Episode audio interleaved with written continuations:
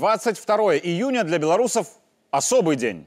Во всяком случае, я очень надеюсь, что такой он для всех нас. И уж точно я уверен, что это особый день для абсолютного большинства наших граждан.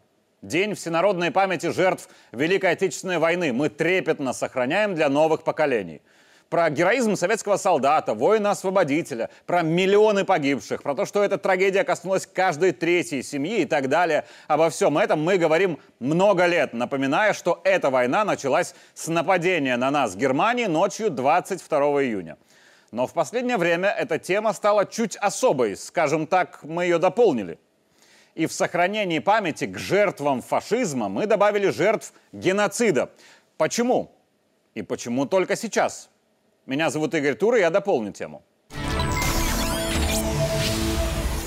Начну издалека. Подвиг советского солдата, освободившего сначала свое отечество, а затем и весь мир от фашизма, должен оставаться безальтернативно священным. Я допускаю, что по-разному можно относиться к каким-то сегодняшним политическим или иным решениям. Допускаю, что можно не всегда в восторженных тонах говорить о власти. Допускаю, что с разных сторон можно оценивать коммунизм, Советский Союз и товарища Сталина. Но я совершенно не допускаю того, чтобы кому бы то ни было в Беларуси может быть позволено написать, сказать или даже подумать что-то в противовес нашей генеральной мысли. Воины-освободители совершили подвиг на благо всего мира ценой своих жизней. Если такая диктаторская цензура вам не по душе, границы открыты, не сдерживайте себя. И езжайте в те сопредельные страны, где вас будут с распростертыми объятиями ждать бородатая женоподобная мужчина на шпильках, трансгендеры и прочие натовцы, где культивируют якобы свободу мнений, но если мнение не то, вас с ним обязательно поимеют, дай бог, чтобы не буквально. Говорим ли мы нашим детям об этом достаточно часто? С детского сада, в школе, затем в колледжах, институтах и университетах. Как по мне, достаточно. Хотя это и вопрос философский. С ним кто-то может не согласиться. Мол, Мало мы говорим о той войне, нужно больше. Но в этой работе, назовем ее идеологией, нет, к сожалению, четкой системы координат в оценке промежуточного результата. Нет и не бывает, это невозможно. Вот кто как понимает, так и делает.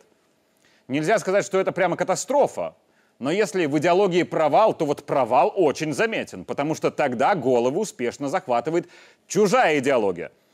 Яркий пример, конечно же, Украина. Чуть меньше, но тоже ярко – сносящая памятники советским солдатам Литва, Латвия, Польша и Эстония. Но мы ведь и сами виноваты, правда?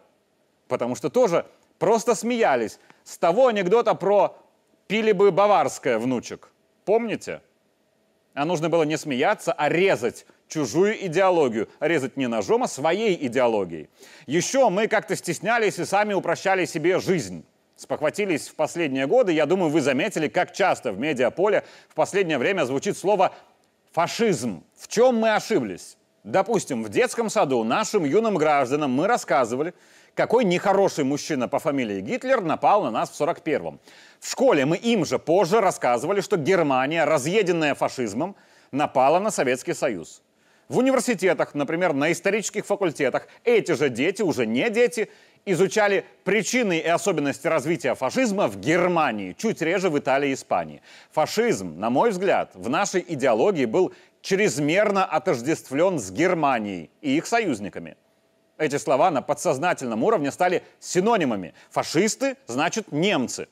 И когда речь шла о зверствах на территории Беларуси фашистов, в голове у всех складывался образ зверств немцев, гитлеровской Германии, только их и только него. То есть мы воспитывали детей, у которых в голове было так. Преступное зверство в Беларуси творили войска Германии. Но было ведь не только так. Про польскую армию Краева в учебниках, конечно, было написано, но с большего так, по касательной, на небольшой параграф. Про карательные батальоны Литвы и Латвии одной строчкой, просто как сообщение, что были и они, но это все забывали в общем потоке про нацистов Украины, которые в те времена сразу резали и взрывали поляков, затем то же самое делали против Советов, еще позже против всех. Мы тоже об этом почти не говорили. Про коалицию вокруг Германии мы не особо акцентировали внимание, что это были за страны. Может, вам покажется, что я слишком категоричен, но вы задайте, например, школьникам один вопрос. Кто виноват в гибели миллионов белорусов в 41-45? Вы услышите фашисты, то есть немцы, или гитлеровская Германия.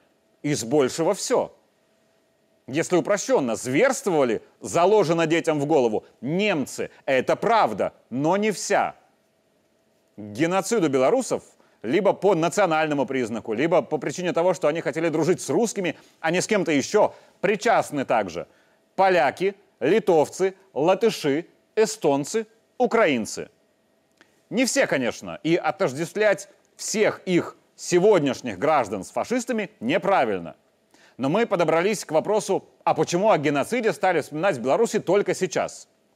Мы, безусловно, мирные люди. Но, возможно, мирными мы были чрезмерно.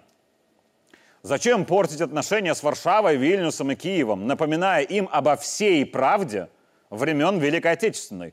Удобнее было говорить правду не всю, чтобы мирно было, чтобы не портить и так не самое безоблачное отношение.